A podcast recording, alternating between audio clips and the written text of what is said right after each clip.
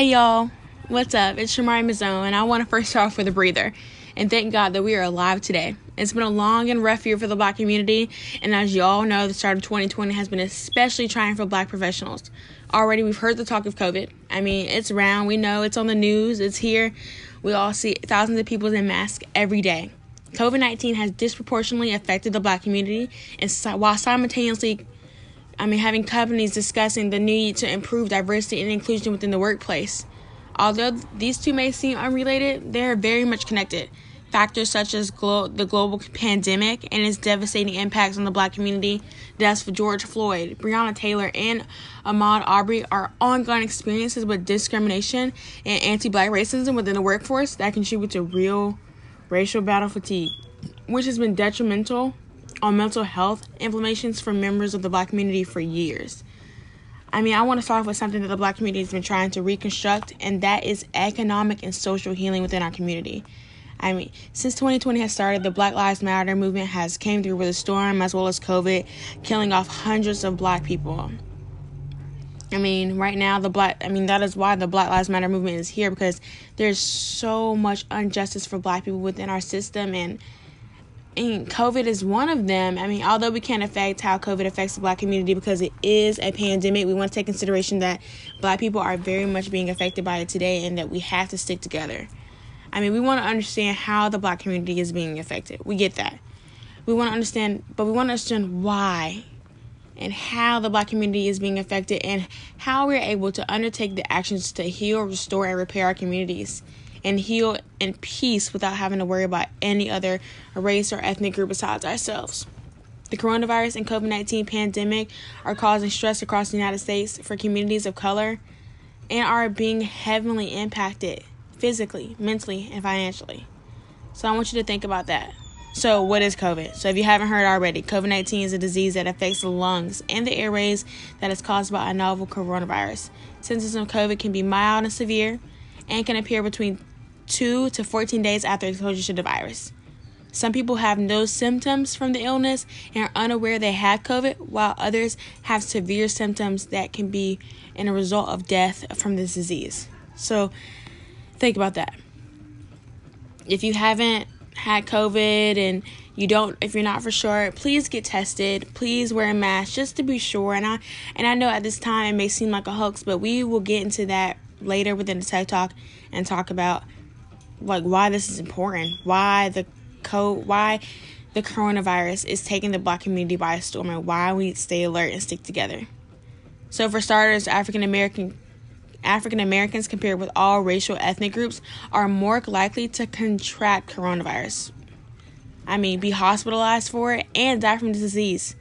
I mean, take that into consideration. We, as black people, are a lot likely, a lot higher to be hospitalized and die from disease. In the beginning, we thought, I mean, this was a hoax. I mean, for so many months, the black community thought that we couldn't even contract COVID. And now we're the leading cause in death right now in the black community, along with gun violence and just the unprotected black community. COVID is killing us as well as killing us off. I mean, the social, the psychosocial, social, cultural, and environmental vulnerabilities compounded with the pre existing health conditions exacerbate this health disparity.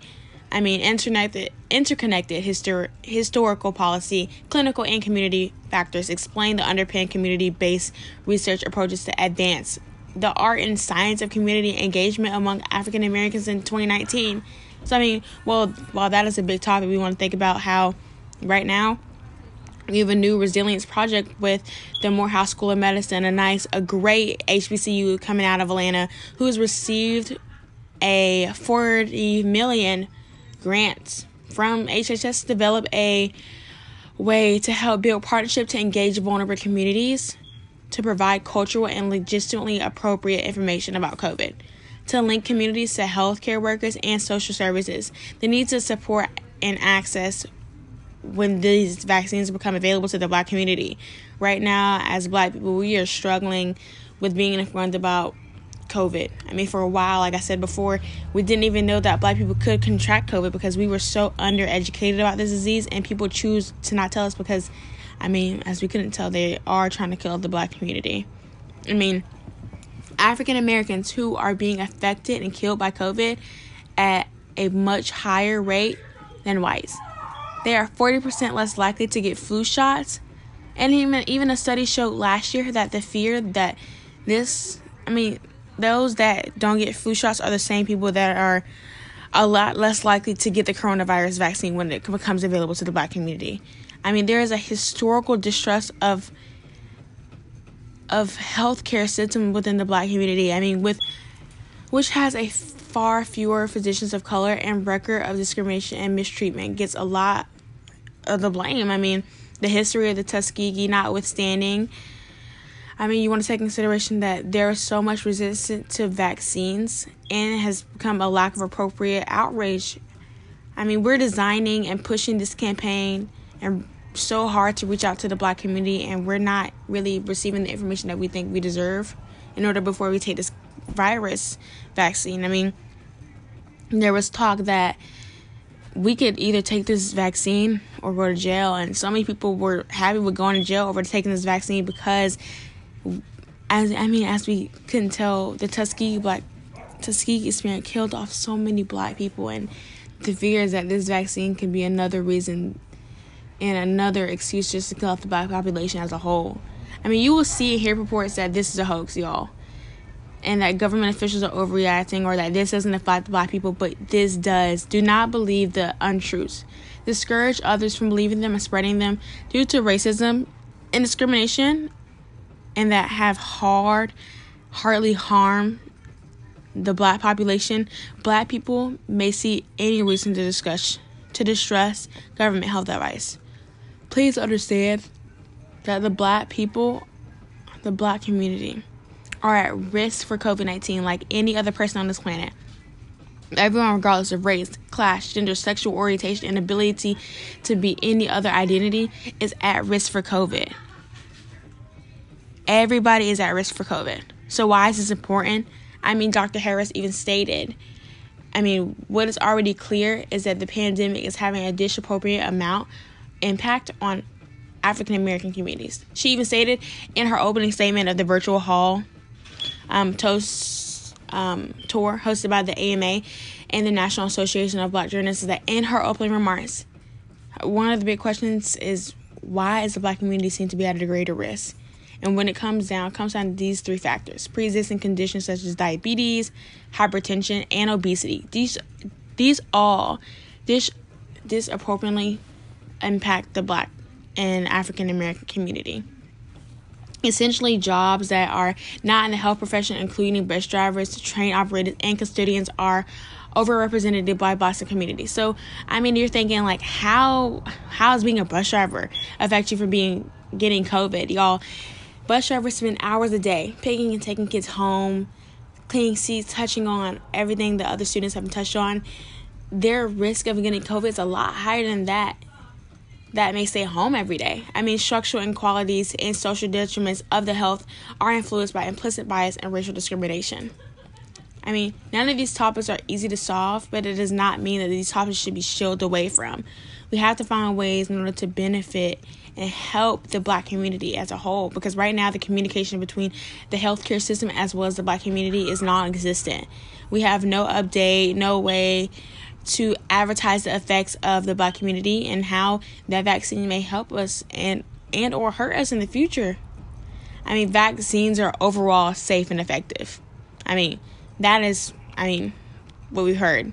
Every person has pretty much gotten a flu shot within their life, but then we also have to take consideration that we have always been on a watch for research and misconduct because I mean after the abuses with the Tuskegee experiment, a lot of people want to don't want to see that same thing in the future. I mean the United States has a higher standard of vaccine approval and oversight. And although that may be true, we want to take into consideration that not everybody as a whole may support this vaccine. So we want to know how the black community is healing. What are we doing? How is the black community as a whole is able to benefit and how they are negatively affected about this coronavirus. So, in our next session, we'll be talking about how the black community is, how they're doing what they can in order to stay safe during these tough times.